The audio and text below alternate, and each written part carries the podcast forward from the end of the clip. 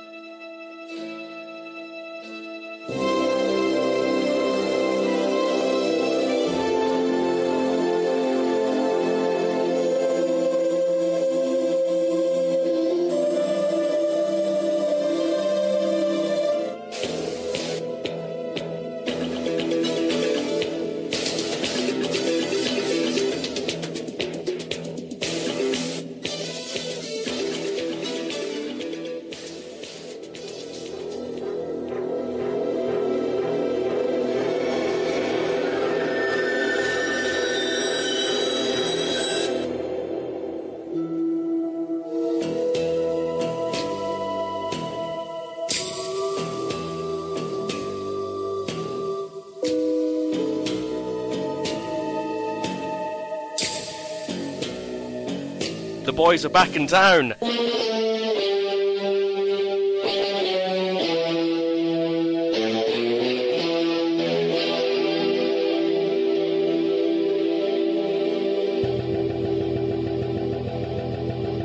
John Carpenter is back. We're back to talk about John Carpenter. Yes. Yeah, kind of an impromptu podcast, which is now becoming a two part podcast. Because I haven't seen all the films. yeah, uh, this is basically all the fault of the Evil Dead film that's coming out because we decided to do some horror retrospectives. Well, that and I guess we've, we've done retrospectives on the website as well already on John Carpenter. Yeah. Which you, you, uh, Ben, yourself. Sorry, hello. My co-host is Ben this evening. Oh, yes. Hello. Yeah, how and I'm Steven Hurst, the chief editor at Filmwerk.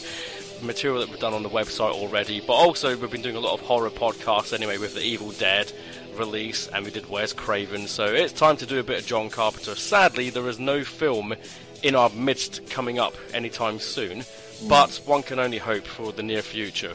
Halloween 3 apparently in the works. Not sure what's Yes, yes, yes. So this first part, we'll probably get the first dozen of films out the way. We're going to certainly talk about everything in the 70s, and I imagine pretty much every film that he did in the 80s as well. And we'll wise, uh, we'll we'll talk every, uh, over some of the work that he did outside of directing. You know, I mean, some projects he ju- he was just worked on as a writer, some he was just a composer. And we'll mention those as we go along. But first of all, Ben, I want to ask you what retrospectives on John Carpenter did you do on our website? Uh, I did Dark Star. Um, I did. Uh, uh, I did Starman, I think, and Big Trouble in Little China. And Wow. I missed one. Did I do three or four? I can't remember now. Oh, crikey. I definitely did those three. I can't remember whether I wrote any of the others. Ah, so certainly some of the early stuff then. Mm, it's always the same with me, it's always the other stuff. Being old. Older. I don't know how many I did myself. I, I must have at least done a couple, but I, I know for a fact that I probably will have done In the Mouth of Madness because that's one that I hold up in high regard. I think that's the underseen classic of John Carpenter's career. And no doubt I would have got lumbered with a load of others that no one else wanted to do. as is usually your wont. Yeah, no, I did Vampires as well, which I saw at the cinema. That might have been the last one of his I saw at the cinema. I'm not sure if I saw Ghost of Mars or not. But Vampires, I don't think is brilliant. We'll get to that one in the second podcast. Yeah. But I there's sort of a soft spot there for it. so shall we go as we mean to go on, and as usual, Let's start at the off. beginning. So Dark Star. Dark Star. I I saw Dark Star quite a lot as a kid. Yeah. Some of these early films, Dark Star, and and it may have, it, it was probably this or Assault on Precinct Thirteen that I saw first. I don't. I mean, I was I was so young that I can't remember which one I saw first, but I know that I saw them both quite a lot when I was young, along with Escape from New York. We had them on a copy. And I watched them quite a bit, but if I'm honest, I have seen Dark Star maybe once as an adult, and I think that was in recent years when they were uh, releasing it on Blu-ray. I think I ended up with the disc momentarily before I passed it on to you, Yeah. and I had a quick peek, and I hadn't seen it since I was a kid. Now I understand there's two versions out there. There's a director's cut as well. Yeah. What Yeah. can you What can you tell us about this? Um, well, it was the fact. Well, in, in, in Carpenter's own words, it was it was the uh, it was the greatest uh, uh, student film that got turned into the lousiest cinema film. um, yeah, it was uh, it was his uh, his and Dan O'Bannon's uh, student film, wasn't it? That was um, Yeah, eventually kind of padded out with with extra scenes and uh, some some uh, had some investment put in and, and given a uh, a commercial release. Uh, so there's two versions of the film. And I think I think originally the the only the um, I had never seen the original student version. You know the cut. The, the, and that is what the director's Right. cut is, I believe. Um, certainly from looking at the, uh, the the disc that I reviewed, that seems to be the case. In because one of them was only about an hour or so long. yeah, yeah, that's right, and that that's the director's cut. But but it, it essentially Yeah, right. represents, I think, a cut of the movie that sort of closely resembles the, the sort of original student film. I think is the idea with that. Although I'm not sure it actually is that that cut, or whether it's just something that kind of approximates it. Yeah. But I mean, I think just because of the, the weird value, it must have kept me entertained as a kid. Because you got that big, the, you know, the, the alien that's basically the giant beach ball. beach ball with claws, yeah. And I remember the, the, the scene in the elevator when the guy's trying to catch it, and then he's having trouble because he keeps he's hanging from underneath the elevator, and he's having to climb through the floor. And then there's all the business with the bomb, and then there's the is it the captain that's dead, but they've got them frozen, and they can still talk to him. It's just yeah, it, Yeah. it's quite a wacky little adventure. It's but very wacky. It's, it's not one I because some people do consider this a sort of a cult classic, or it Yeah. is a cult classic. Yeah, it is, yeah. But some people do actually hold it up there as one of their favourite Carpenter films. It's it's not for me. it, I- but it, I it just has a special um, place in my past. I think. Yeah, yeah. I mean, well, me too. I mean, you know, for, for me, this was one of those movies that uh, that was um, that was kind of, you know, I, I think if you think if I think back to the to the, the sort of late seventies when I was real a real kid and Star Wars was kind of the, the big thing, and you know, Star Wars we've talked about Yeah. before. It's just opened so many doors in so many ways, and obviously Dark Star predates Star Wars, but it, That's right. it was you know, in the era, like sort of post Star Wars era, you, know, you had this situation where you know people were kind of digging out what whatever they could find in terms of sci-fi, either to watch uh, in the sort of um, burgeoning home video market, or, or and indeed on, on television. You know, so you, you had a lot of stuff kind of do, get, getting some quite you know reasonable rotation and being sort of dug out of mothballs, and Dark Star was definitely one of them because it, it was something that I again saw quite a lot along with 2001 and, and various other sort of sci-fi classics, um, you know, uh, uh, around the time of Star Wars or just after, you know. Yeah. Yeah, I mean, I, I think, you know, it's one of those movies that, what I mean, one of the things I love the most about it, watching it now, is obviously the, the, the fact that it's, um, you know, so much of it was, um, you know, taken by uh, Dan O'Bannon and, and reworked into Alien. You know, the That's some of the right. Ideas and concepts uh, are right there. You know, That's absolutely right. Yeah. yeah, it's not a belly laughs movie. You know, I think that, I think one of the things that people sort of tend to say about it when they watch it and they go, well, you know, it's supposed to be a comedy, and you think, well, and they think, well, it's not very funny. You know, I didn't really laugh out loud. And you sort of think, well, it's not really that kind of comedy, but Yeah. you know, but there is definitely something to be said for you know someone standing there having a sort of argument with a you know existential argument with a bomb. You know, you know, I mean, you know, you know, you don't get that every day. You know. But you even have the computer talking to a bomb, telling it to go back in its hole, and the bomb refusing. Bomb, hello. Return to the bomb bay immediately. But I am It is a malfunction. This is not a bomb room. We are in a crisis situation. Return immediately. Nevertheless, I have received the signal to prepare for a drop. Emergency override. Return to the bay. Yes. Um, Now, did the Blu-ray come with any decent extras? I mean, because Carpenter's quite good at doing commentaries for his films, and every now and again you'll get a documentary, but not always. Yeah, well, uh, the, I think the thing with the, the Blu-ray of, of this was is pretty good, but but I think um, it was made. Um, Dan O'Bannon sadly passed away, didn't he? So he wasn't That's able right. to contribute directly to the to the disc. So, but there was, I think, it it it does have a sort of recent interview with, with him, and he's an incredibly eccentric guy, so he's always fun to to watch, you know. But um, Yeah. but the Carpenter um, uh, contributions were really minimal, uh, and and were basically sort of stuff that they were able to just shoehorn in there from, from earlier things. Because I, I I think you know we, we I I think I discussed this in the um, in the retro uh, the written retro, but I think I think there's some kind of legal issues, or there's definitely issues that are keeping Carpenter himself away from Dark Star. So so there's no commentary on it. There's nothing. Oh, uh, right. His, his contribution on that on the Blu-ray is pretty much nothing. I was just wondering if there might have been an earlier edition on blue uh, on DVD, sorry, that did come with extras. 'Cause I know when you get to Halloween, there's so many different editions, and some of them have all the extras, some of them don't, some of them have different extras, some of them have. I think there's even two different commentaries you can get for Halloween.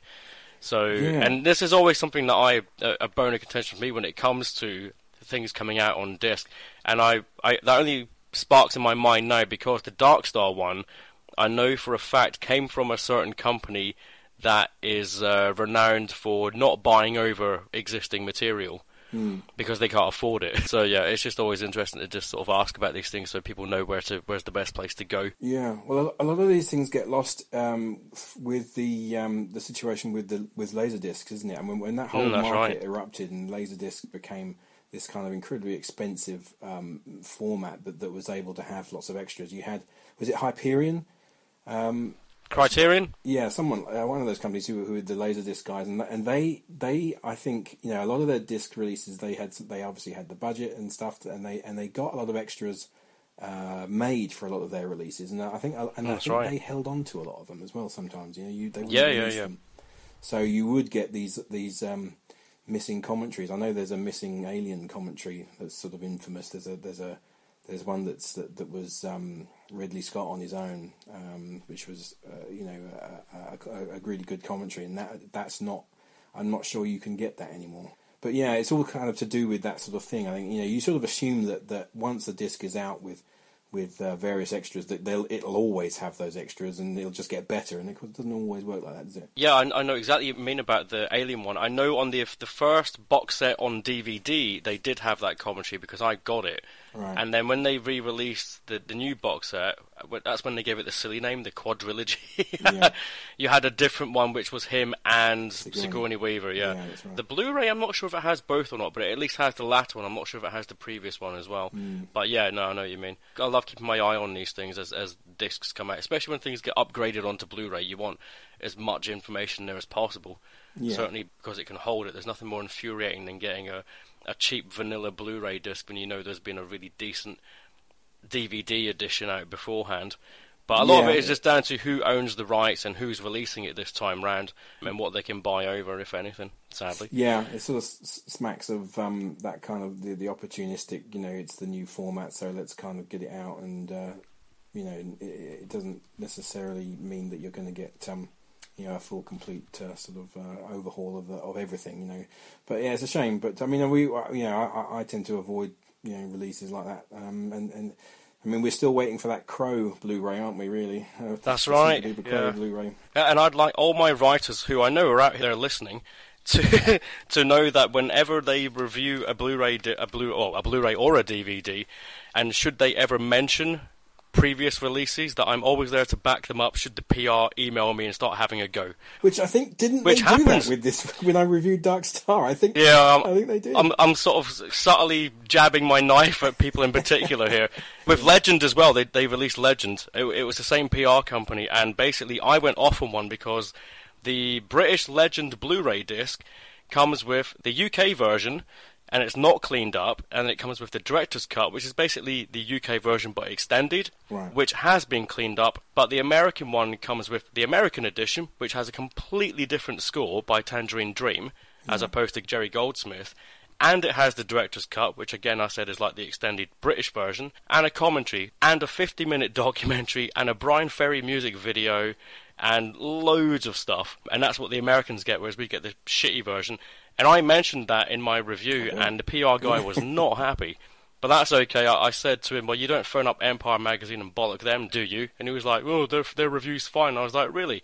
And I pointed him to it, and the the Empire had mm-hmm. actually reviewed the American edition. They didn't mention that it was the import version. It, they mm. reviewed it as if it was the UK one. So mm-hmm. that shut him up, got him off my back for a while. No, I, I think it's important to point out these things because that's what we're we're here to talk about. This this is what people are interested in. That's why I got the damn site going in the first place. Yeah. What the hell's that got to do with Dark Star? Nothing. so, Dark Star. There we go. There's a, a slight little tangent there. No, as you say, Dark Star was one of those versions where you know we knew there was a different version out there.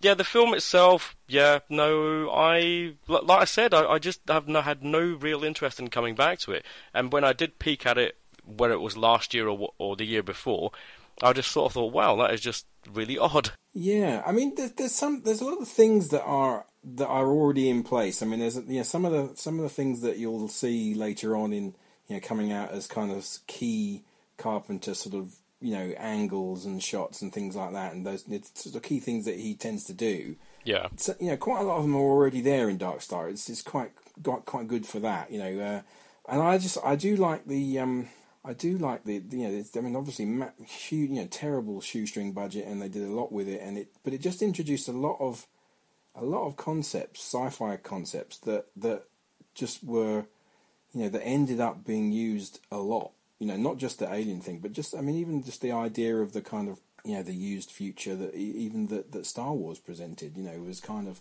you know eh, there, there's something about Dark Star. Also watching Dark Star um as a sort of juxtaposition to 2001 is also quite enjoyable I find if you watch them both fairly close together You know, Yeah. you, you know you, there's there's definitely a few sort of um you know prods in the ribs uh, uh, there you know in terms of the uh, you know this idea that you know it, it's not you know the future sci-fi you know spaceships and all that is it, you know it's not going to be all kind of serene and, and lights and bright and white and you know and all that it's it's going to be people like pissed off and you know, just completely act off with their jobs and just and all that you know it's it's it's, it's great after that I, I I really like it I mean it's one of those things that yeah, I mean, it when you watch it now, you just you know you see the egg boxes and the you know all the kind of production limitations and all Yeah. that. Yeah, and it's it's a it's a wacky little film. I think the main drawback is that people think it's it's supposed to be belly splitting, you know, side splittingly funny kind of thing, and it, and it's not really that kind of funny. It's more you know it is more kind of existential and a bit more kind of you know you know I don't know. It's, I, w- I don't want to really use the word highbrow because that kind of you know it's not highbrow, but it's kind of you know you know what I mean. It's not Yeah. it's not scary movie. You know what I mean? What I will say that he has here that I've seen in many Carpenter films, and you know, off the top of my head, I will say Escape from New York, The Thing, uh, certainly In the Mouth of Madness, is that it has a very memorable ending. And to an extent, a really, really good last shot, which makes you kind of want to cheer at the film or cheer with it. When you've literally got the image of that guy surfing the ladder towards the the, the big sun. He's very good at that, and a lot of his films have really great, strong endings. Some of them are a little bit cheeky. Like I think the fog in particular is one that has a bit of a sort of a cheeky last shot, and in fact the ward. I mean, you watched the ward recently, didn't you? I did, yeah. Yeah, that has a very cheeky last shot where you just go, "Oh my god!" But Dark Star is the opposite of that. It has a really strong, memorable image that helps sort of you know keep it in mind. You know, whenever people say Dark Star, that's the first thing I think about is that image. Yeah, yeah, I think a lot of people do. I mean, I think I think the the image of of um, the dude uh, surfing the uh, you know uh, Yeah. whatever is. Uh, I think it's it's been on the jacket a few times. It is that one that is kind of uh, uh, very much um, one of those images that that, that kind of uh, you know is, is in people's minds if they know it at all. You know, I mean, that's the thing with Dark Stars. A lot of people haven't seen it at all, haven't they? yeah. So, what would you rate this one then? Let's rate them. Well, I, I think you know it can't. I don't think I can give it a massively high rating. Um, it just depends, really. I mean, you know, I would. I like it. I mean, you know, I still like it today. I you know when I watched it for the review, I I enjoyed it, and yeah, I I mm, it's a strong three for me. I mean, you got to cut it some slack, haven't you? Really? Uh, no, you know, if someone was into John Carpenter and hadn't seen it, I'd go, oh god, yeah, definitely watch it. So I suppose I really have to give it a three.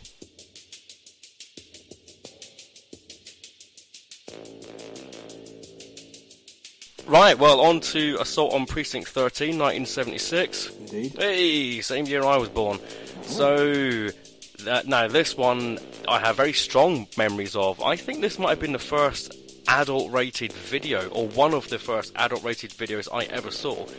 Hmm. Because I have strong memories of my dad bringing it home and a discussion being made between him and my eldest brother, who, who clearly was not old enough to watch this himself, about whether it was going to be suitable to watch or not for myself. Because my dad was fairly lax on you know what we watched when it came to action or thrillers. You know we could pretty much watch just about anything.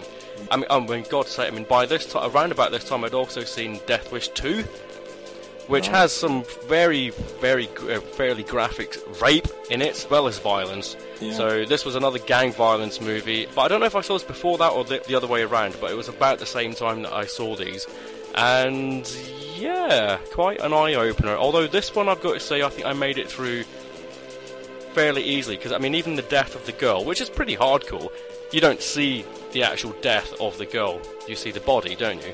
Well, no, no. I mean, you, you, you he, uh, right, that's pretty graphic, really. And you, you see a big splat of blood up her chest, and Do you? she drops to the floor. Yeah, yeah, yeah. I don't remember that. I must have saw a cut version. Yeah, no, I mean it's brutal. I mean it's it, it, it actually it, the it's one of the um, it's a weird it's a weird thing actually. I think that the moment you kill a kid or a baby or something Yes. like that in a in a movie, Yep. it's like you, you you've kind of done two things. One, you know, the first thing you've done is you you you know you have set the bar very high in terms of shock Yes. and hardcoreness. You know, I mean that that scene is near the front of the movie.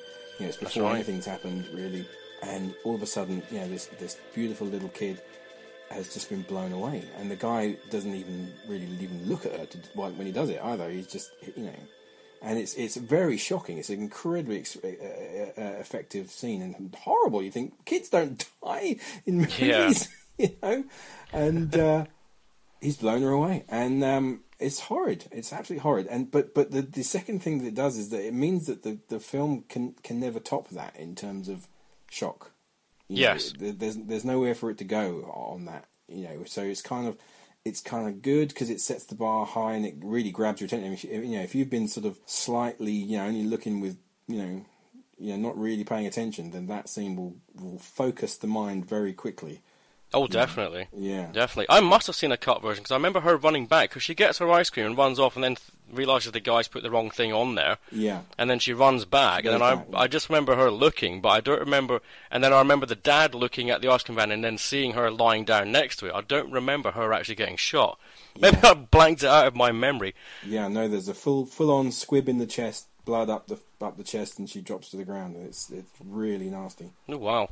Yeah, What I like about this film, in that respect, is that the dad gets revenge on that specific person Yeah. very quickly. very quickly. So the whole film is not about that killer. No. It literally becomes about the faceless enemy, you know, the gang. Yeah, That's why I like. I'm glad it goes down that route. Otherwise, you, you'd spend the whole film thinking about that one guy and when is he going to get his comeuppance, if at all. yeah. I had not seen anything like this before. I mean, I know this is pretty much a, a remake of a western that I've not seen.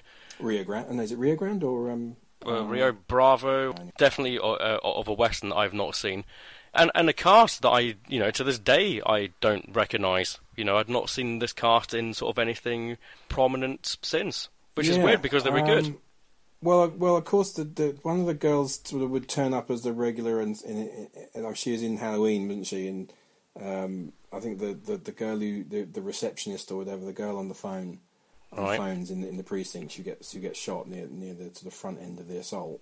Hmm. Um, she is one of the girls uh, in Halloween. Oh, right, okay. Um, and I think she's in the maybe in one or two others. I think she might be in the fog and things like that. You know, uh, he tends to use a lot of actors over and over, don't they? Doesn't he? Yes. You know, when he likes them. Yeah.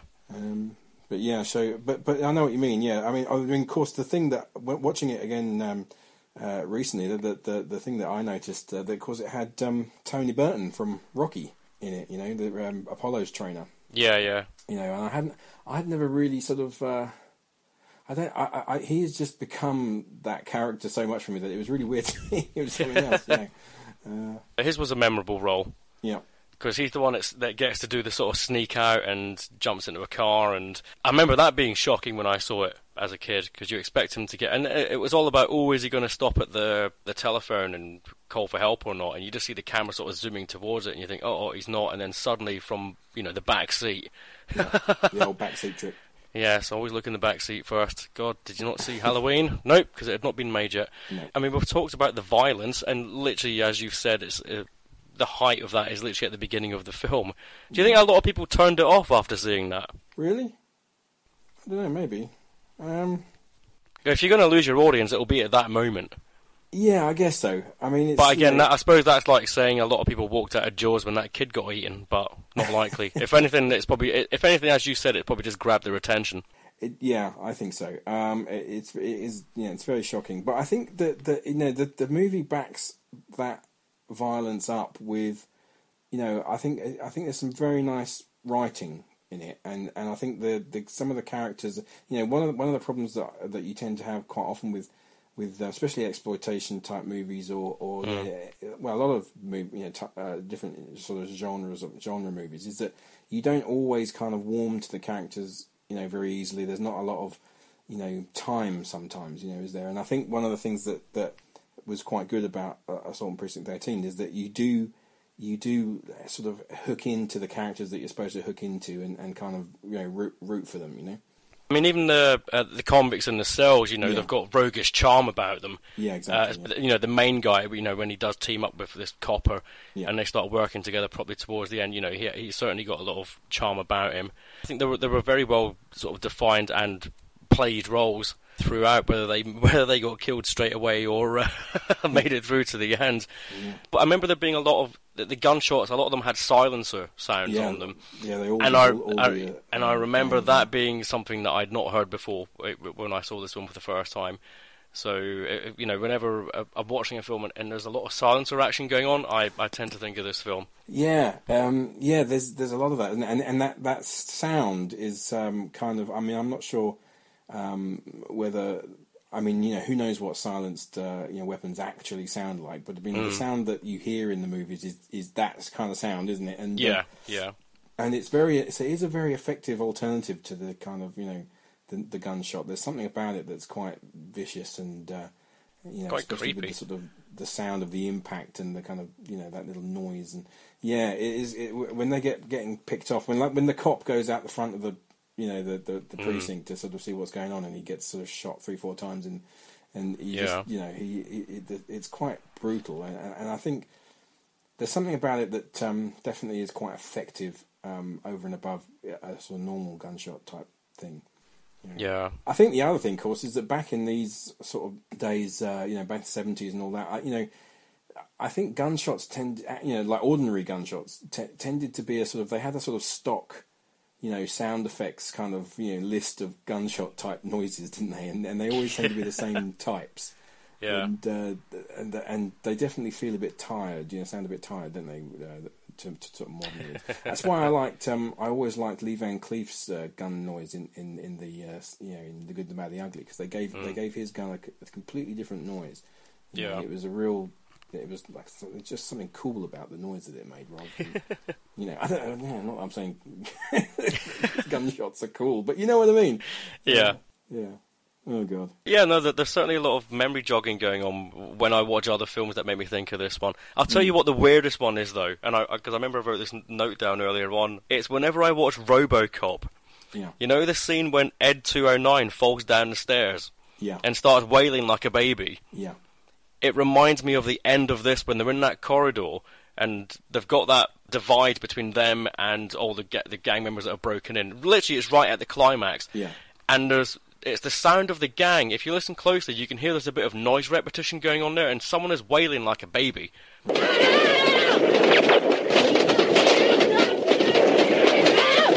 And it sounds like the Ed 209 sound.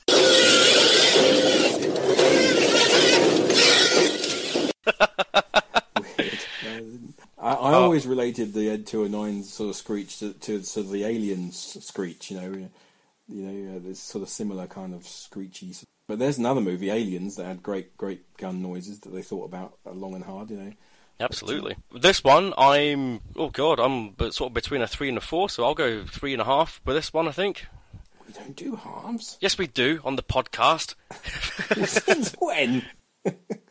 Since you and I have debated on at least every single podcast. Right. Oh shit. Um. Yeah. So I'm just doing it. All right. Well, caution to the wind. Right. Okay. Well, I mean, yes, I'd probably agree. Yeah, three and a half. Mm. Um, I, w- I was going to say four because I think you know because I didn't know we were doing halves, but uh, Yeah. yeah, no, it's um, it's a three and a half. Yeah. Oh, special mention to the music score. This I think this was the first of his music scores that really stands out. Very memorable theme tune.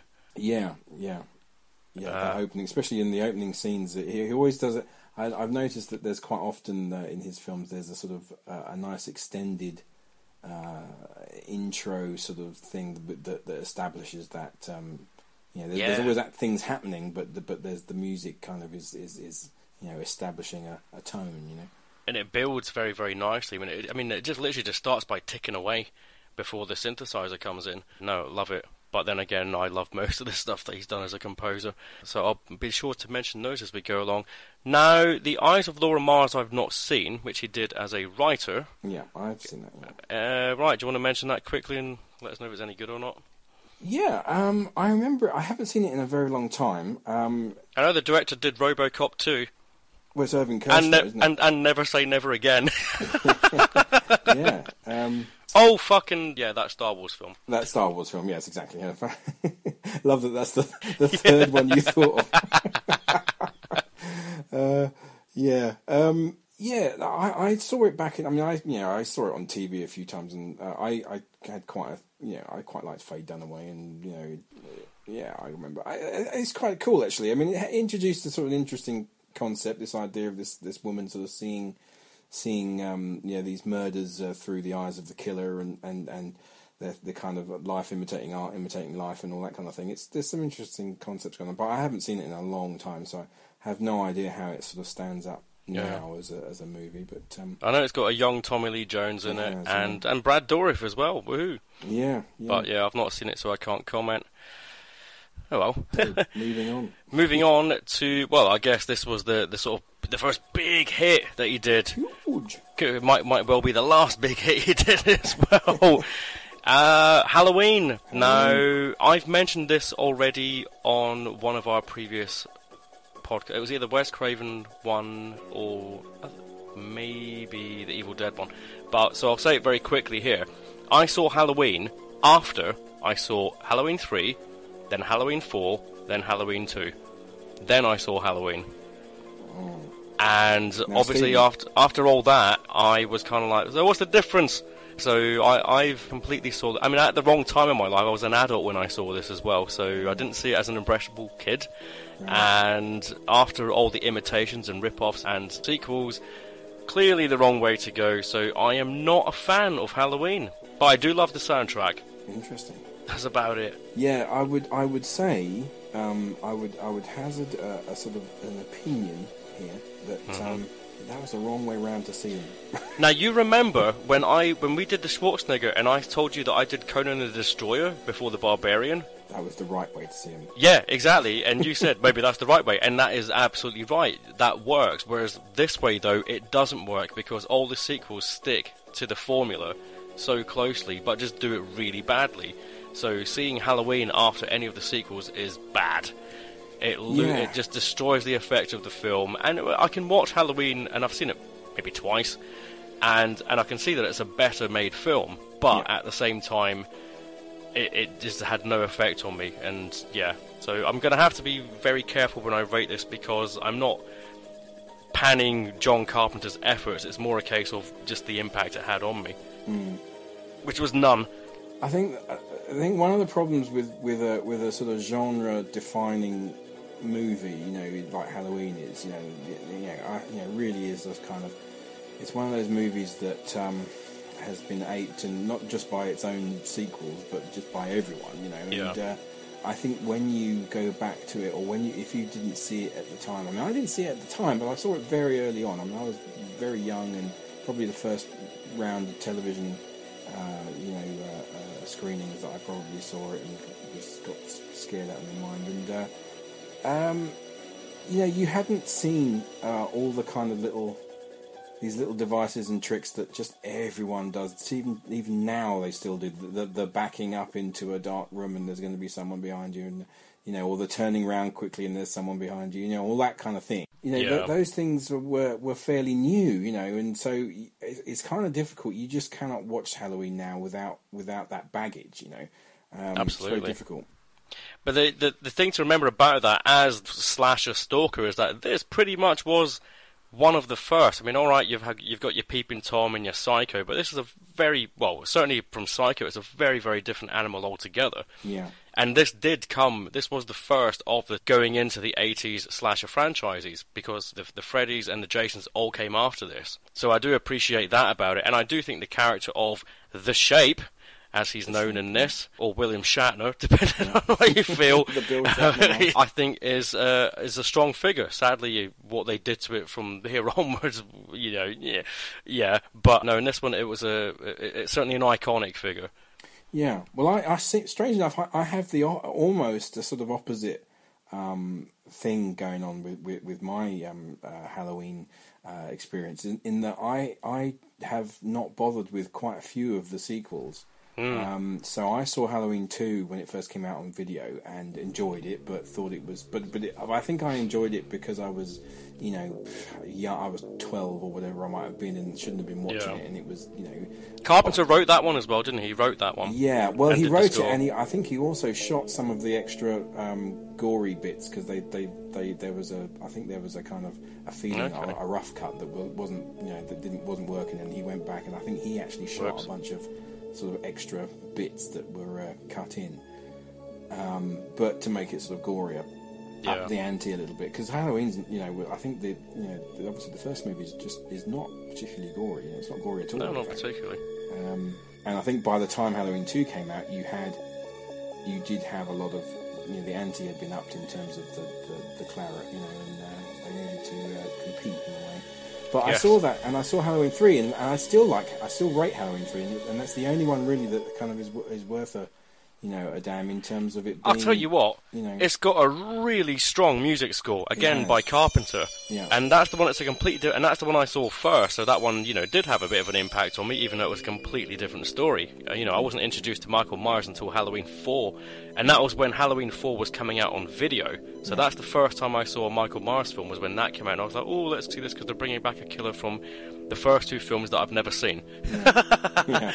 But yeah, no, the third one was a very, very interesting concept and had a really, really, really creepy score. Very creepy, and, and, Um, and again, some very, some very hard hitting um, uh, scenes. You know, in terms of, Mm. of, of sort of the, the, the deaths, and I mean, and, and the especially the. I mean, everyone remembers the uh, The family? the, the scene with the masks and, and Yeah. all the, the worms and snakes and stuff, and and and this again, it's a kid that you know buys the. You know, is one of the first to go, and it's uh, it's pretty nasty. Um, but you see, so I, I, I, you know, getting back to Halloween, I, the first one, I kind of, you know, I saw those, but I didn't really, you know, throughout the '80s when the next one came out. I mean, I can remember, Yeah. you know, the next one I was, you know, you know Revenge of Michael Myers, Return of Michael Myers, and and and I was just kind of like, you know. pfft, Yeah, whatever. I'm not really that bothered about that, and and so I managed to avoid quite a few of them and uh, kind of preserve my uh, love of the first one. Really, Yeah. Well, the only one that's worth a damn, in my opinion, is the seventh one when they sort of brought it back and gave it a proper budget and brought back Jamie Lee Curtis. It wasn't a, a classic, but it was certainly a solid job. But they then butt raped that one the year after by doing an eighth one and Yeah. killing off Curtis's character at the beginning, and you're just like, what? But never mind, because you could watch one, two, and seven, and it could be it could work like a nice trilogy. That does end very well, but what can you do? But yeah, the first one, like I said, I, I, I have no love for the actual film experience itself, but I have a lot of love for the work that they put into it and for what it stands for. Com, com, you know, for, for what it, the benchmarks that it set. yeah. So really, I should give it at the very least a three. but part of me is going two, but I'm going to say three because you know because it did that. Yeah. Yeah. It, it, it's an easy four for me. Mm-hmm. Um, I would struggle to give it five, perhaps. Maybe I, on a good day I would give it five, but I, it's Uh-huh. an easy four. Um, I think it just, you know, it, it, it, doesn't, it hasn't haven't got anything to prove really. That's a very good film, and and I and um, you know one of the things I love about it, um, uh, which I loved about you know a lot of um, well most of Carpenter's early stuff is that you know, even though the budgets are very low, the production values can be, you know, can can kind of get very look very nice. I mean, he always shot, you know, in, in um, use Panavision or, you know, whatever. He always shot very wide, and you know, he used to used to get get these nice big, you know, shots uh, locked off camera or the steady cam and all that sort of stuff. And he used to do these things, and some of the things in Halloween, it's just you know, it, it, the movie looks a lot more expensive than it is, and I think that's a real that's something really good about it, you know. And I, I still, you know, and you can still watch it. I mean, you, you know, like we were talking about Dark Star. You know, obviously Dark Star student film cut it some slack, but but you know, the budgets aren't massive on in, on Halloween. You know, they're they're small. you know, Yeah, no, they always are. Right, it's time to move to the fog. Now, Jamie Lee Curtis is back, and Hal Holbrook's in this one, isn't he? Hal Holbrook playing the Oh, father, yeah. the, the priest. and and Yes. Um, know, Janet Leigh's in it. Yeah, that's right. And Adrienne Barbeau. Oh, the lovely Adrienne. Yeah. Ah, yes, Adrienne Barbeau. Oh, oh my God, my sorry, my mind just going straight to Cannonball Run. I know the one you mean. yes, yes, bit, bit of music playing in my head there. yeah. Sorry, I'm just calming down now. Dum de dum. okay, so uh, the fog. No, this one he co-wrote this one with. Yep, co-wrote Debra Hill. Now this one I don't have any particular issues with, but I don't necessarily have anything for it either. It's serviceable. It's a good idea, but it just doesn't stick it with me. I don't know why. Yeah, it has a decent standing, I think, in general, doesn't it? Um, Yeah, the fog's a strange one. But like I said, I've only seen it the once, but I've seen the remake as well, which Carpenter produced. yeah, I haven't seen that. And um, yeah, not uh, yeah. Um, so yeah, this one, yeah, I'm neither sort of for or against. I've just sort of seen it, and it was like, yeah, that's a bit spooky. There's a couple of creepy moments, but it just sort of leads to what I thought was kind of almost an anticlimax because they managed to sort of figure out what's going on and repel these. What are they? Pirate ghosts, Pirate ghost ghosts, pirates. yeah. Yeah, despite the fact that you have one of those cheeky endings where, you know, at the very end, one of, one of them comes back to attack the priest. And that's one of those endings that I don't like that you get in Carpenter films, and the board has that as well when we get to that. Yeah. Where you have the, you know, the, the here's one more scare before we let you go home sort of thing. Yeah, And I kind of go, what the hell's that got to do with the plot? he had they- to die, Steven. yeah, well, fair enough. Well, I mean, I suppose this one, yeah, he because he was part of the uh, the issue to begin with, wasn't he? The, Yeah. the- yeah, yeah, I do remember that much. So, all right, I'll give them that on this one, but generally, yeah, yeah. Yeah. Well, what, what are your thoughts on the on the fog? Well, weirdly, at, at the time, um, uh, or, or around the time, yeah, soon after, kind of thing. Um, um, I remember one of the biggest problems this movie had was was being confused with the James Herbert book of the same name. Oh, really? Yeah, and, and lo- I remember a lot of people um, when I was at school. You know, people would sort of they they you know think of the fog and they'd think of the book, and you'd think of the book and you think it was the the film, and and yeah, there was a lot of sort of um, there was a lot of confusion over which was which and what was what it was about, and um, right. and of course they you know they're obviously completely different stories, and um, That must have been a British thing, though, yeah, very yeah, probably very yeah, very because um, they've not made local, many. yeah. uh, although they have made films from James Herbert books, by at that point there might have been only maybe two maximum. yeah, the Survivor, so- Survivor, with Robert yeah, Powell, by then, yeah. And maybe one of the Rat films. Yeah, there was a kind of ratty film, wasn't there? Yeah. Yeah, but beyond that, they haven't. There, there's been very, very few. I know a couple appeared in the '90s, Haunted and Fluke, but that's been about it. Yeah. Yeah, but no, that's interesting. writer, actually, I think, but anyway, that's a different subject. Well, he's passed away now, so and Yeah. his, his name sort of came up in the news. So I, I reckon people will probably start looking at the material now and start developing it, perhaps, Indeed. which can only be a good thing as long as they don't fuck it up. But see a nice, uh, nice Rats trilogy, you know, Domain, and in particular, very post-apocalyptic London uh, Very nice. Anyway, Yeah. I was a Moon fan my, myself. uh, yeah, that's pretty good. Yeah, yeah. The fog. Yeah, it's sort of in the middle for me. it's creepy. Yeah. is creepy. Yeah, it's it's effective. Um, And, and I'll tell you what, the best thing about it is that with that amount of smoke that they've had to use, it did not come off like an 80s pop video, which can sometimes be the case with you know horror films. Because this was 1980, yeah, I believe. So yeah, so you know, good on him for that. yeah, yeah. I think you know it was it was pretty effectively creepy. I think you know you do. Um, yeah, I mean you do. Once once you kind of. One, I I remember at the time one of the reasons that anyone had read, who had read Herbert's book um, was dis, uh, um, uh, was disappointed in the film because because this idea that, and, and Carpenter kind of sort of works with it if, to a time in that for a, for a long while in the film the, the the fog itself is dangerous isn't it? It's kind of it's the fog itself that you're scared of rather than what's in it or you don't because you don't know what's in it yet. And um and and that that's what works so well in Herbert's book is that is that the fog itself is the problem not what's in it. I mean what's in it eventually with nutty people going crazy but but you know, I I think once you're kind of into pirate ghost type thing, it's sort of there's a there's a certain element of that that's lost in terms of the the power of the fog itself. You know. Um, Yeah. But you know, maybe maybe I'm just being overcritical, but Oh yeah, god, I've got this horrible argument going on in my head right now. Are you a South Park fan? I am. Have you seen the episode where Korn appear? And they're they're ri- they're riding around Scooby Doo style in the sort of like the mystery machine. All right. and they're actually animated that way as well. And they basically sort of help solve a mystery in South Park. And basically, it's ghost pirates, but they keep arguing with each other, saying, "Is it ghost pirates or pirate ghosts?" and there's this huge argument about, you know, were they pirates that are that are dead and have now become ghosts, or was it ghosts who have then become pirates? And just like ah.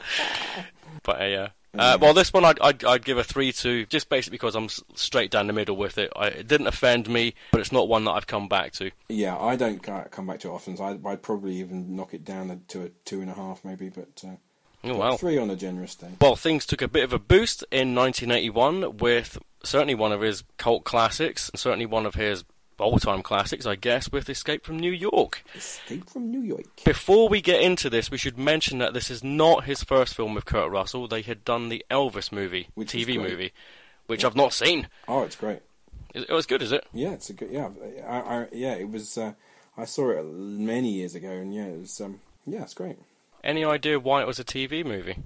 Not really, no. Um, I don't really know much about it to be honest. I just remember seeing it a number of times uh, when I was growing up on, on TV, and, and, and not really knowing who Kurt Russell was, or or at least Yeah. kind of I wasn't. You know, it was obviously before I'd really got into him as an actor, and uh, so uh, but but being yeah, and obviously being you know, quite an Elvis, you know, fan. I liked Elvis and everything, so it was kind of yeah, it was a it was a good good film, and I, I just remember. Um, uh, really enjoying it, but I haven't seen it in a long time. So you know, you, you know what you do. It's always a trouble, isn't it, when these films are ancient and you haven't seen them in years. You, you know, you think I think well, perhaps when you stick it on now, you go, uh, what was I thinking? But uh, you know, subjectively, I really, I thought, I think it's great.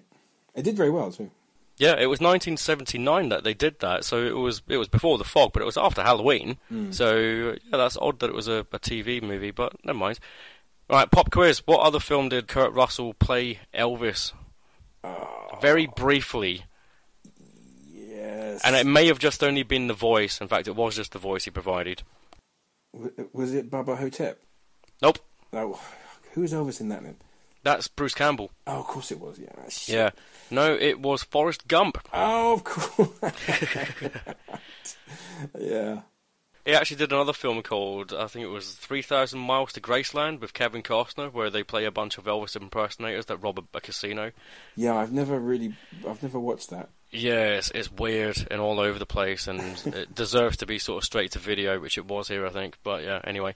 So, Escape from New York, then. Th- these guys, I mean, this is his De Niro, isn't it? Kurt Russell. They've worked with each other five times. Well, the, mm. the two Escape movies, The Thing, Big Trouble in Little China, and Elvis. Right. Yeah. No, this one, I again, it was either this or one of his first two films that I saw was the first Carpenter film that I saw, hmm. and this blew me away. And I have watched this on a regular basis right into my adulthood. Yeah. Very excited when they brought out the, the special edition on DVD because the, the two of them quite often do commentaries together. Do. And I think they've done that on every film except Escape from New York. Sorry, Escape from LA, which is a bit of a shame because I'd like to hear their thoughts on that one. But I mean, you know, the, the, the supporting cast in this one, it, it, it, it's just all the different colourful characters that you get introduced to. You know, whether it's Lee Van Cleef at the be- you know at the beginning, uh, or Ernest Borgnine as Cabby. Who's the president? Donald Pleasence. Donald Pleasence. Yeah, yeah, and fuck- and bloody Isaac Isaac Hayes. Hayes, Uh, and uh, Adrienne Barbeau's back again. Hello. Yes, yes, Harry plenty. Dean of- Stanton's in it, isn't he? He's in That's right. Yeah, Brain. I remember the name Brain uh, confusing me as a kid. Yeah. Cause that's it. Because I remember like being in the video store and it'd have Life of Brian on the shelf, and it'd be too high up for me to see it properly. But it was all those big, you know, block sandstone letters, and I always thought it said Life of Brain, and I thought it was about this guy. Random. I think it's a bit slow when I watch it now. I think it's definitely dated, but at the same time, you you have to buy into the character. He's in no rush to save anybody. Yeah. And I seem to remember at one point he actually just pulls up a chair and sits down because he just doesn't have a clue what to do. yeah. That's the thing. I mean, I, I, it, it's it's quite an odd character, Snake Plissken, isn't it? It's it, you know he because he's always you know we only ever see him, and when with the two films that you know the two escape movies, we only Yeah. ever see him when someone else is you know strong and strong arming in, in him to doing something, and he's got That's a timer right. and he's going to die, and he doesn't really want to do it, and he and he doesn't really have a, a stake in the outcome other than his own hide, and so it does make for interesting kind of moments, doesn't it? yeah. Especially in the first one. I mean, obviously he's he's stolen a lot from Clint Eastwood's The Man with No Name in the character of this, but I had no problem with that. I liked that. I think Kurt Russell did something sort of new with that sort of type of characteristic. The, the actual adventure that he, he sort of goes on, uh, it's mainly just the characters that he runs into that make it interesting. Yeah. and how he reacts to them, and quite often it's in a hostile way. And then you've got that great fight that he has to have in the the wrestling ring. and and it's I I always liked that that you know Kurt Russell doesn't he's never quite had you know he's never quite bothered with the extreme physicality that that Stallone or you know Yeah. someone else would have brought to a role like that you know he's he's in good shape and everything but he's not Mm. you know he's kind of looks like a normal you know guy who's who's you know in good shape but maybe slightly soft you know what I mean he's not he doesn't look Yeah. like so that he's so formidable that you can't you know get a pop in, and, and he does right. get popped quite often. Uh, and I think that kind of brings the character to a certain sort of level that, that maybe is quite a, a, attractive in some ways. You know, uh, um, yeah. the fact Yeah. he's, he's got one eye, obviously, also is uh, No, I know what you mean about Russell as an. I think actually, I think the only time he put in real effort, and not to say that he didn't bother before, but when he really put in an effort to get himself properly on in full on shape Soldier. was for Soldier, exactly Soldier, Yeah. and he was in, well, he was well into his forties then, wasn't he? yeah. He grew some arms for that one. Yeah, got some damage done. Well, he had to fight old uh, um, Jason, Jason Scott, Scott Lee, didn't so you know, who had also buffed up from, from the Bruce Lee flick. Uh, he was almost That's three right. times the size he was. That was probably the last time I ever saw him as well before he went straight to DVD. Yeah. Poor old Jason Scott Lee. Yeah, I mean, I, there's nothing that I really want to say about this that people haven't already said a hundred times before. Mm. So I'm just sort of like fully on board going, yep, I agree with all that, but it is slightly dated now, so it has to lose points for that. So, eh, I'm a good solid four. Yeah, I, I am happy with a four. Um, I, it's it's definitely watchable. It is, Hmm. I think, from a, from from a point of view of a, maybe a modern movie, it is it is kind of slow, but it's kind of you know I, I don't I wouldn't knock it for that. You know, it, you know, Yeah. it's kind of I quite And like again, that. great theme tune as well. Yeah, Well, after this, I mean, he did the writing job on Halloween 2. I don't think we need to bother with mm. rating Halloween 2, but it's getting a 1. And, a one. yeah, Halloween 3 I'll give a 3 to, though, but that's not till 82. Well, actually, going into 1982 comes The Thing. oh, the, I'll tell you what, he didn't do the music score, it was Ennio Morricone, but some of it sounds like Carpenter, man. yes, it does. Yeah, Some of it really does sound like Carpenter, and it's weird. I'm thinking, was did he do a little bit of work? Did he do say this or say that, or was it literally just all Morricone? It's really bizarre. It is bizarre because when you when you hear that, and, and again you've got that long uh, intro in the movie with the with the chase with the dog and the Mm-hmm. Oh god, I love that, that cue. Oh, you know that Bum, fantastic bum. sort of minimal score coming in, Mm. and you think, yeah, it's just pure Carpenter, and you think Ennio Morricone. I'll tell you. Here's here's another example because a typical John Carpenter scare, and you get this in the thing, is you'll have someone walking around in the dark. You know, hello, is someone there? And but they'll be in in the background looking, and then in the foreground a shadow will pass by the camera. Yeah.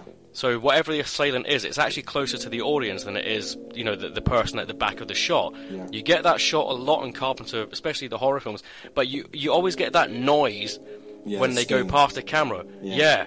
and that's that not the the composer doing that, or not necessarily.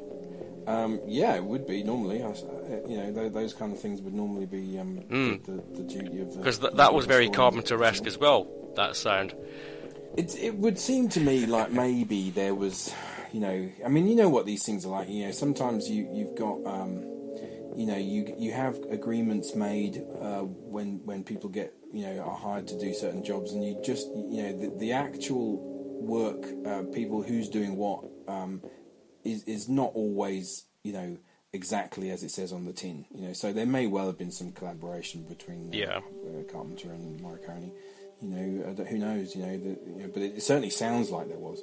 If Yeah, and if there yeah. wasn't, he was certainly under under some very very kind of uh, you know intense guidance from Carpenter of what he wanted because it's perfectly you know it, it- it's like you know if you'd said if you said the score from the thing was done by Carpenter, you would not hesitate for a minute to say yeah, absolutely. Well, I'm just going to come out and say that I think this is his best looking film. I think literally all the characters, all the character work is nothing short of greatness. Yeah, I would agree.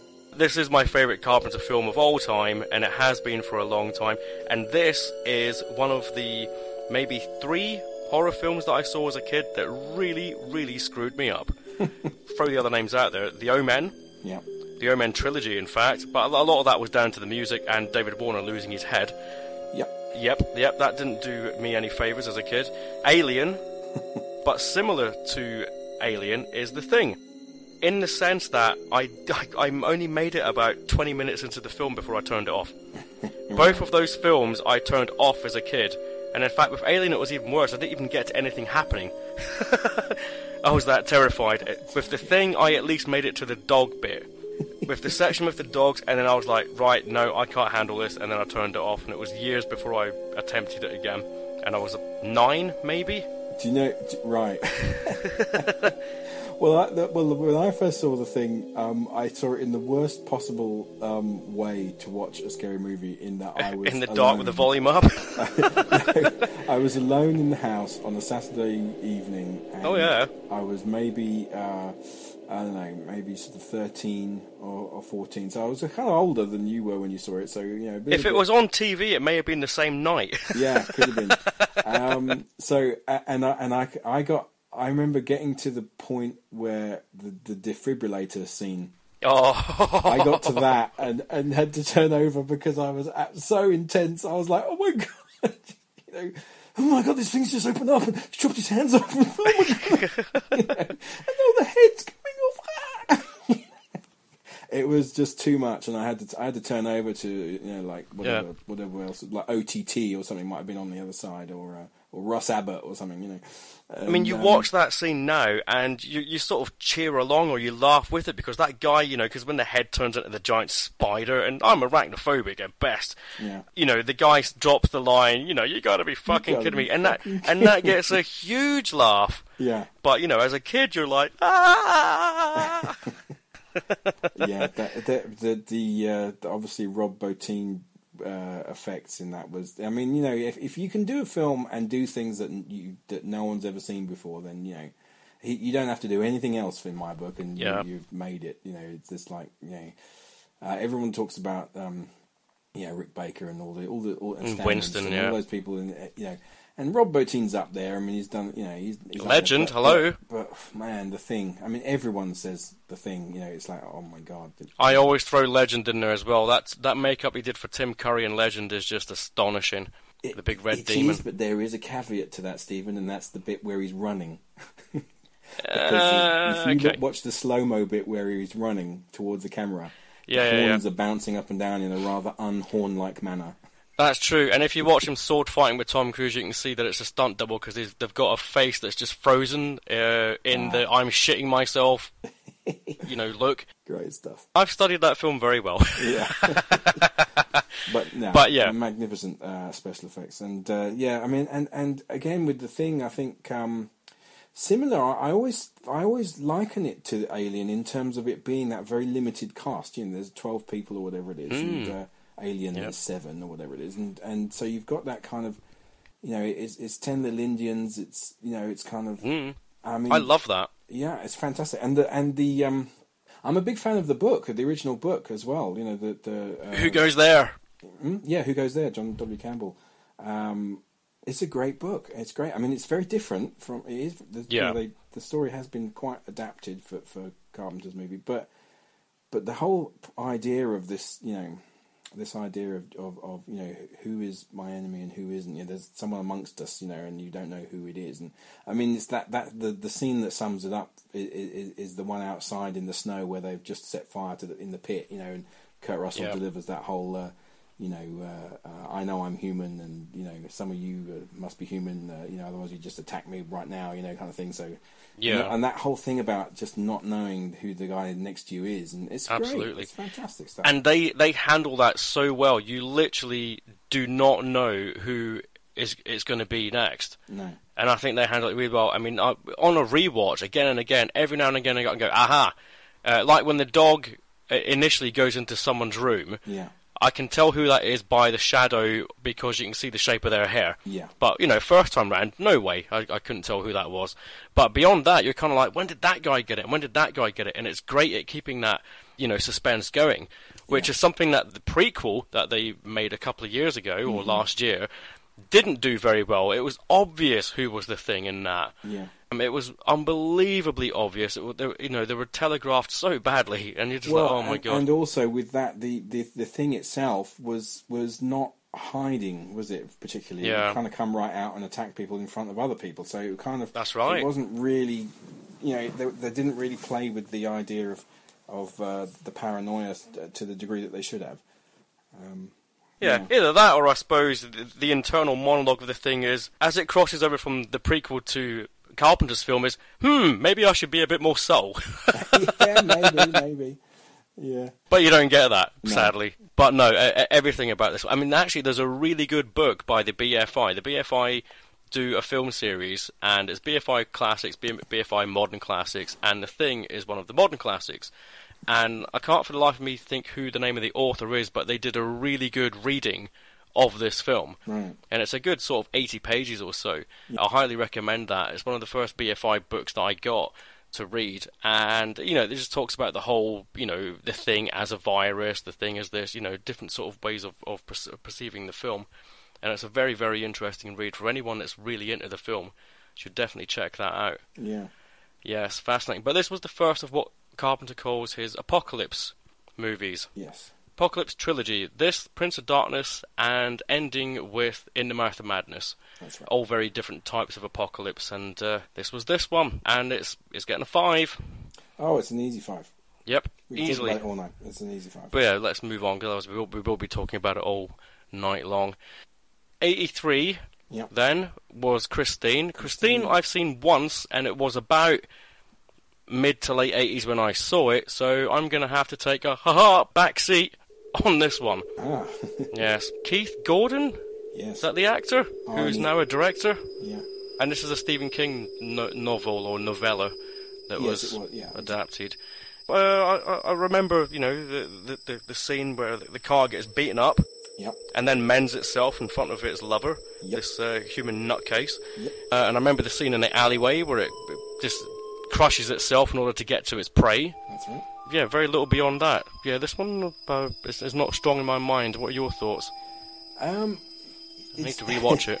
It's an interesting. Uh, I think it's an interesting um, movie. I, I really like it actually. I, I haven't seen it again in a while, but I used to watch it quite a lot, and um, uh, you know, it was one of those um, movies where I mean, it's it's kind of high concept nonsense, you know, um, obviously, and um, but but it's done with the you know I think it's done with this sort of conviction that is is you know um, admirable. You know, I, I love the idea of this killer car and this always playing the '50s music and uh, and Oh, that's right. you know, and kind of uh, um, uh, you know seducing each sort of successive owner in uh, you know in, into being completely sort of maniacally uh, you know uh, supporting the car. And uh, I just yeah, I thought it was a great a great idea. I, I've never actually read the book. Weirdly, um, I don't know whether you have, but um, I've not read one Stephen King book. ah, well, I've read a book of short stories, and there was one short story in Old Twenty that I, I really loved actually, but the rest of them I was just like, eh, whatever. So I've never really picked up on King. Right. I mean, I'm not a massive fan either. I've read, I did, I did read, I've read a few of the sort of what I would say are the sort of classic, you know, 70s and 80s King novels, but Like It in the Stand and stuff like that. yeah, um, Carrie. I've never read this one, and um, but no, I think it's a great film. I, I, you know, it's it, it's got a lot of merit um, to it. I like, I like, I like the descent. You know, Ar- Arnie's uh, descent from the nerd, you know, who's kind of lovable nerd to, to you know, being just completely, you know, uh, past saving, and um, and the car is perennial. You know, every every time it does anything to itself, it fixes itself all up and uh, and is, is brand new again, and uh, and waits for the next person uh, to come and cherish it. You know, and I you know it's weird. And there was there was a kind of a raft of killer car movies. You know, I don't know which came first. You know, which, but there was a few that that I remember from the. From I remember there being a around the killer time. dozer. Yeah, Killdozer. Yeah, yeah. There was, but there was one. There was one I remember that was I think a British made thing with a with a with a VW Beetle covered in spikes. Um, Really? That was kind of going around killing people. And there, and there was another one, American one, with this sort of devil car, uh, which was supposedly the devil uh, in a car that was kind of, yeah, a bit like Duel, but it was like it, there wasn't actually Yeah. anyone driving it. No, I remember the. I, mean, I know the poster for this one. I remember standing out because it's that you know that sort of this silhouette of the car with the lights, headlights on, Yeah. and it's got the fancy writing where it says Christine. Did it have a tagline? This it didn't have a dodgy tagline or anything, did it?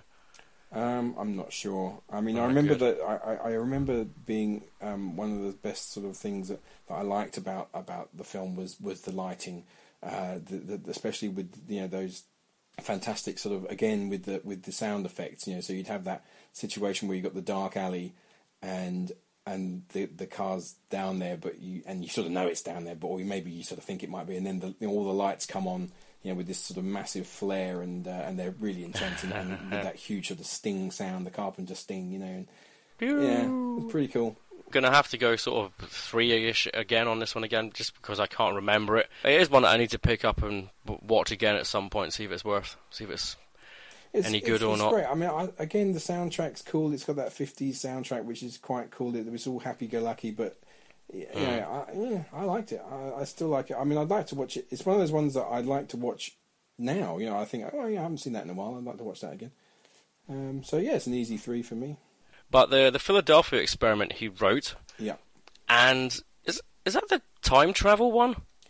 Yeah, uh, yes, yes. Um, I, I, I have seen this once and back in the With- day as well. So God, what's the name of the actor that's in it? terrible. You had a what's the name of the actor that was in this? Do you remember the guy? Because he's in Village of the Damned as well. He gets bumped off very literally at the beginning of Village of the Damned. Hmm. Michael Pear Parry, something like that. P A R E, I think, with one of those squiggly marks over the the R. Right. Anyway, I've got the page up now. Yes, I don't know how you pronounce that, but yeah, yeah, no, I remember that. Yeah, I remember this uh, the, the the time travel one because they're uh, sailors or something, aren't they? Yeah. I mean, I, I have very little to say about it, to be honest, because I'm thinking, well, it's been so long since I've seen it, and um, you know, it, it's kind of like, well, I'm not, I can't really remember much about it other than the sort of naval, you know, uh, time traveling Nancy Allen, you know, Move on. Oh, he didn't write it. He produced it. All right, fuck that then. Okay, so Starman. Starman. God, I'm really letting down the side. I have only seen this like maybe twice, but I've got good memories of it. Right. And again, the music score stands out Wonderful. Yeah. in my head. That just bombastic thing that just is that him doing the music again on on this no, one? No, it's um, Ah. no, it was uh, oh god, what was his name? Oh, yeah, Nitzsche, Jack Nitzsche.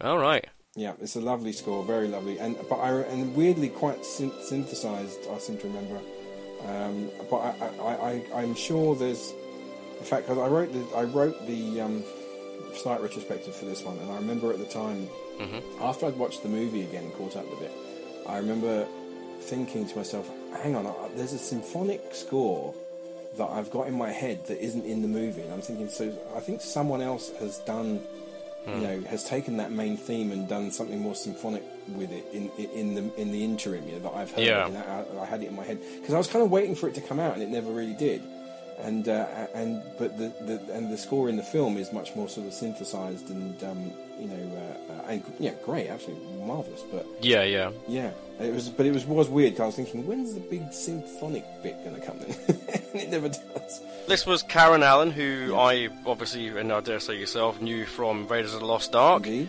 and Jeff Bridges, who got an Oscar nomination for this role. absolutely A hell of a part to, to take on with you know the way that he speaks, his his alien character. And who's the little guy with the glasses? Charles Martin Smith, um, yes who had gone to be in The Untouchables and a director in his own right. Yeah, no, I remember this being a very because this was like a PG. This was him doing a kids' film essentially, sort of kids' yeah. adventure. Yeah. Do you think this was in the wake of what happened with E.T.?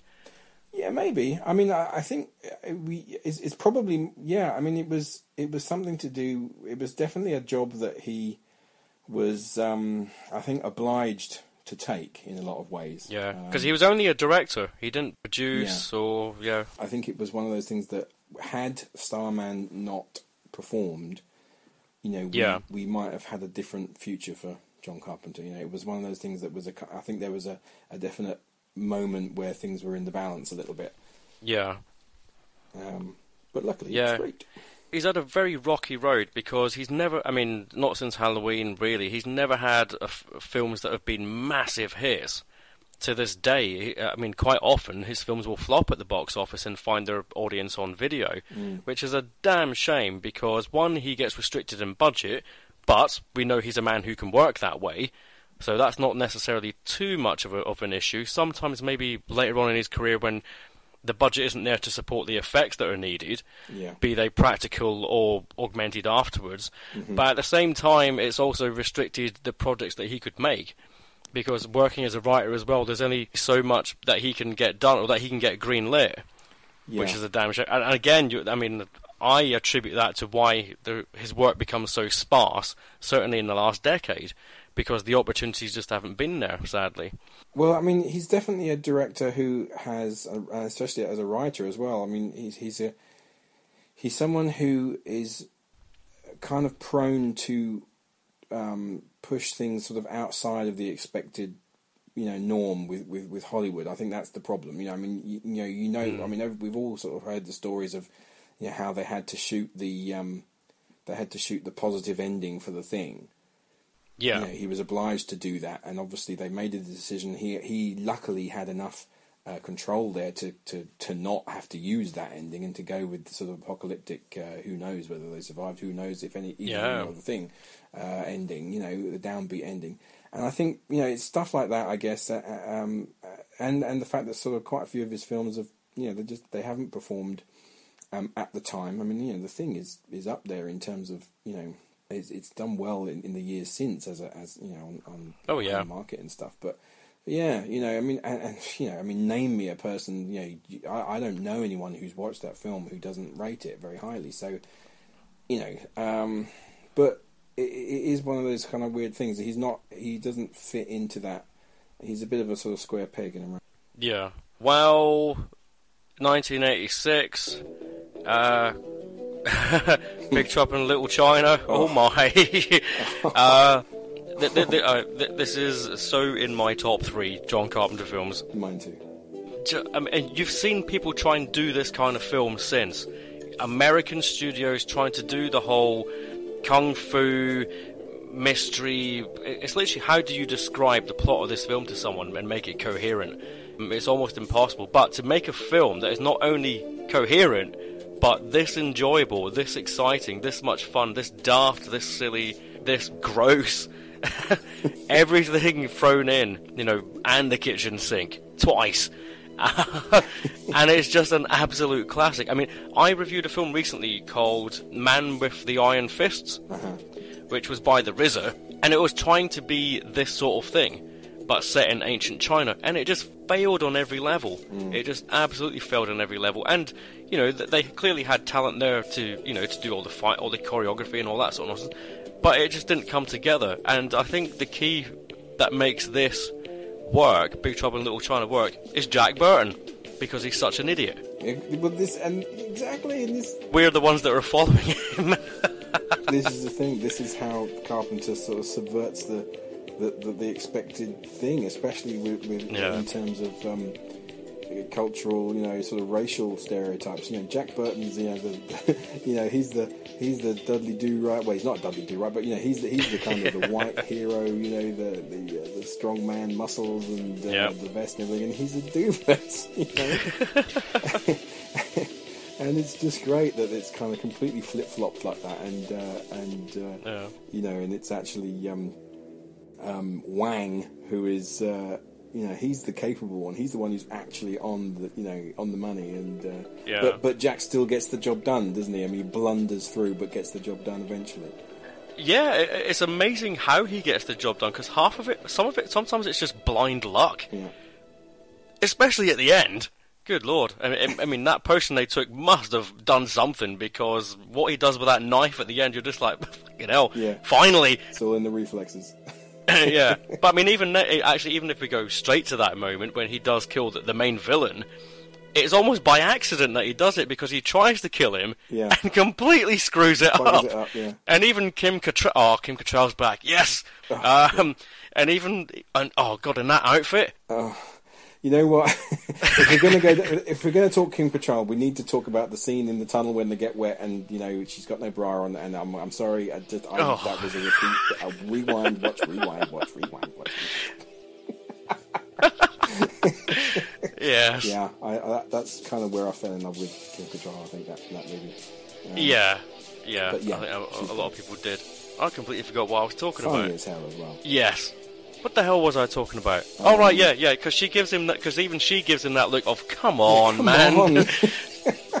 and it's literally just that blind luck bit of moment when he just snatches it out of the air and throws it back at the guy and lands it in his head. And I mean, you know, even um, even Lo Pan, you know, uh, James Hong is. Ah! You know, yeah, he's hilarious. you know, I mean, he's the big bad, but he's funny. Shut up, Mr. Burton. You are not brought upon this world to get it. You know. Oh, he's great. Yeah. Indeed. But but Um, still lethal. You know, I mean, you don't doubt that he's you know dangerous. He just. Who are these people? Friends of yours, huh? Now, this really pisses me off to no end. But he's funny too. It's uh, it's a good. Oh, absolutely. Yeah. But he plays a, a wonderful dual role because he the, the old guy in the wheelchair Yeah. and then this high camp magician Yeah. that plays both sides of that role wonderfully. Yeah. And I love his three main henchmen, the the, the Storms. I think each, each of them are great. Yeah, they're great. But I mean, oh god, Jack Burton. Though, I mean, obviously, my favourite moment is, I mean, for a lot of people, the funniest moment is when they're about to go into battle, and they all do that battle cry, and he fires his gun into the air, and manages to hit the ceiling, and then all the rocks fall down and knock him out. That's right. and he's yeah. out for most of the fight. he's literally right. just lying there unconscious. Oh god, it's so funny. Yeah. But there's a great moment earlier on when I think it's when he tries to go undercover into the the, the, the hooker's den. When the the storms come along, and he walks up to one of them, grabs his hat, sort of lifts it up, punches him a couple of times, and then just smiles and nods, That's right. Yeah, yeah. and then just gets belted through the wall. I, I- I'm a big fan of the uh, you know the opening the door and there's 50 henchmen right there and he closes it. And you may be trapped. and and uh, uh, uh, my also favourite bit is the lipstick as well. You know. yeah, when, he comes out of the elevator. Yeah, and he's got lipstick on his on his lips, you know, because she's kissed him, and uh, and so he's all being all sort of you know macho and everything. He's got bloody lipstick. It's great. I mean, you know, I can't. I mean, well, know, listen to us. You know, we're waxing lyrical about it, and that, that's because it's such a it is such a cool. Yes. it's great. I, in fact, if I was listening to two other people saying the very things we were saying, I'd be like, "Sorry, I need to put it on now. I need to watch it." Yeah, and the and the travesty of it. And I mean, I'm you know, I I am a fan. Is that of it Golden fucking Child. I am a fan of Golden Child. I like it. I like. I, Yeah. I do like the Golden Child, but that but that was the movie that made all the money. Really? with a similar kind of theme. All right. I thought the Golden Child flopped as well. Yeah, Uh, but this one definitely flopped. Sadly, it flopped. it did. But again, it's found its following afterwards. Thank God for that. And again, amazing soundtrack, with the possible exception of that song. Mm. But yeah, but I love the soundtrack to this one. Okay, we need to mention anything else about this one. We're just going to be, you know, blowing smoke up its ass all night long. I think it, it, it it's ahead of its time. This movie, it was. It, I think I don't think people were kind of ready for quite this mix of of uh, you know genres and the sort of subversion of of the, of the kind of stereotypes and stuff. I mean, it's it's great, and I mean, and it stands up. You can watch it now and and, and enjoy the hell out of it, and and uh, yeah, I mean, it's just top notch. It is five, five Yeah, stars, five. easy. Yeah, I'd, I'd just love to keep going. I mean, it's the kind of one you, you'd you'd want to devote a, an entire podcast to to talk about, and maybe one day we shall. but oh, good lord, yeah, it's just uh, it, it's so funny. Anyway, Right. so he did a couple of other sort of writing producing jobs, but the next one was Prince of Darkness. Now this is one that I saw late. This is one of the last ones that I've seen. Mm. So I've only seen it, and it was literally I think the last sort of couple of years. I was quite surprised actually at how well one it, it's actually kind of cheap looking, but two I still kind of liked it. There was a couple of mo- moments that I thought were really effective. Mm. Especially the the moment uh, with the dude outside who who turns into all the bugs. Yeah. I thought was disgusting, and but in, in an effective way. Yeah. Whereas my memory of it b- before having seen it, I'd seen like a couple of clips, and all I remember was seeing demonic-looking women standing in corridors with their eyes glowing and permed hair, and I thought, oh, good God, this looks so 80s, and just didn't go near it. But when I have sort of watched it recently, I was like, oh, that's actually quite quite effective, and I quite liked what happens at the end with the, the certainly the leading lady. That's quite Yeah. dark, Well, I even though it is a happy ending. But yeah, it's the look on her face, Yeah. sort of distilled. This film is kind of. I mean, the, one of the one of the weird things that I find about about Prince of Darkness is that you know it it, Mm. it, it is again um, coming after Big Trouble um, that you know didn't do well at the flicks. You know, it, it's got a No. third of the budget of, of, of Big Trouble. You know, I mean, and it doesn't Yeah, need yeah. the budget of Big Trouble, but but you can see that there's a. It's definitely kind of. It's a much more low budget affair. Yeah, I think it it's mainly in the set dressing where you can see that that Yeah. the, the, the where they are just doesn't look appealing on film. No, But anyway. um, and it, and it's it's quite a bleak. It's it's quite bleak, and it's um, Hmm. but it and I'm not sure.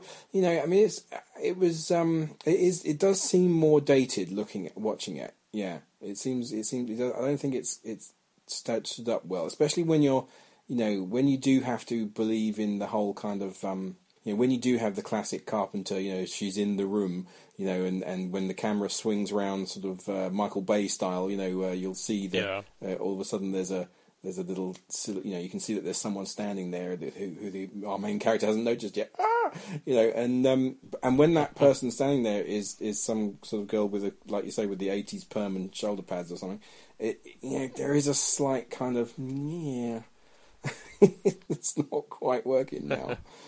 you know, it's a shame, but um, but it's quite it's still a quite an effective movie. I thought it's quite it's quite you know like you say that scene with the um, with the bugs and everything, and, and just the general kind of feeling of there's a sort of creeping malaise, isn't there? It's sort of you know it's not very it, it, there is a, a Yeah. definite sort of mm, As the evil is beginning to spread through each of them, it's kind of taking its sweet time. I'm kind of like, why is whoever's possessed or whatever doing what they're doing? Why aren't they doing something else? Why aren't they killing everybody else?